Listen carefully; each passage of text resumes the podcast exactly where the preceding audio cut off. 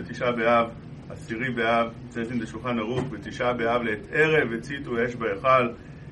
On תשעה באב, the בית המקדש started burning towards the end of the day, ונשרף עד שקיעת החמה ביום עשירי, and the fire was burning the בית המקדש throughout the tenth day, and since the tenth day, the בית המקדש was burning, says the שולחן ערוך, מפני כך מנהג כשר שלא לאכול בשר ושלא לשתות יין בליל עשירי ויום עשירי.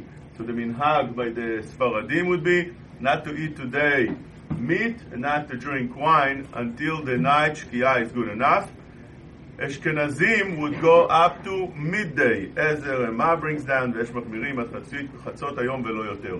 Another difference between Sfaradim and Ashkenazim, besides the meat and the wine, is other things. All other things that we were noheg up to Tisha B'Av. For Ashkenazim, it continues until midday. That means they can take a haircut, they can't wash their clothing, they can't uh, take a bath, and this would continue until midday unless very much needed. Like for instance, if somebody goes away and he can't wash his clothing afterwards, so it would be allowed under that Shat to wash clothing today. Sfaradim, on the other hand, it says in the Shulchan Aruch, עם סימן תקנ"א, לאחר התענית מותר לספר ולכבס מיד, can do everything else. And the difference between meat and wine and everything else, the Or Letzion explains, is that those things over here, all other things were, done, were restricted because of Avelut. And the Avelut was done and finished by Tisha B'Av.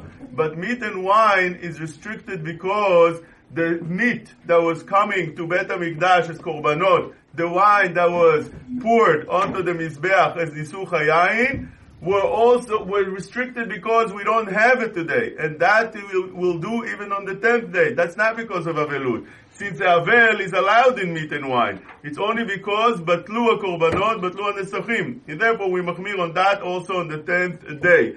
And this is how the Ma'amar Mordechai is posek lemaaseh. The Biur Halacha brings it down. He says over here that from the words that it says here, Mina Kasher lo asur ela basar ve'ayin. Although there are those that are machmir, but this is how halacha lemaaseh we posek. That's how Chacham Ovadia says the minhag is.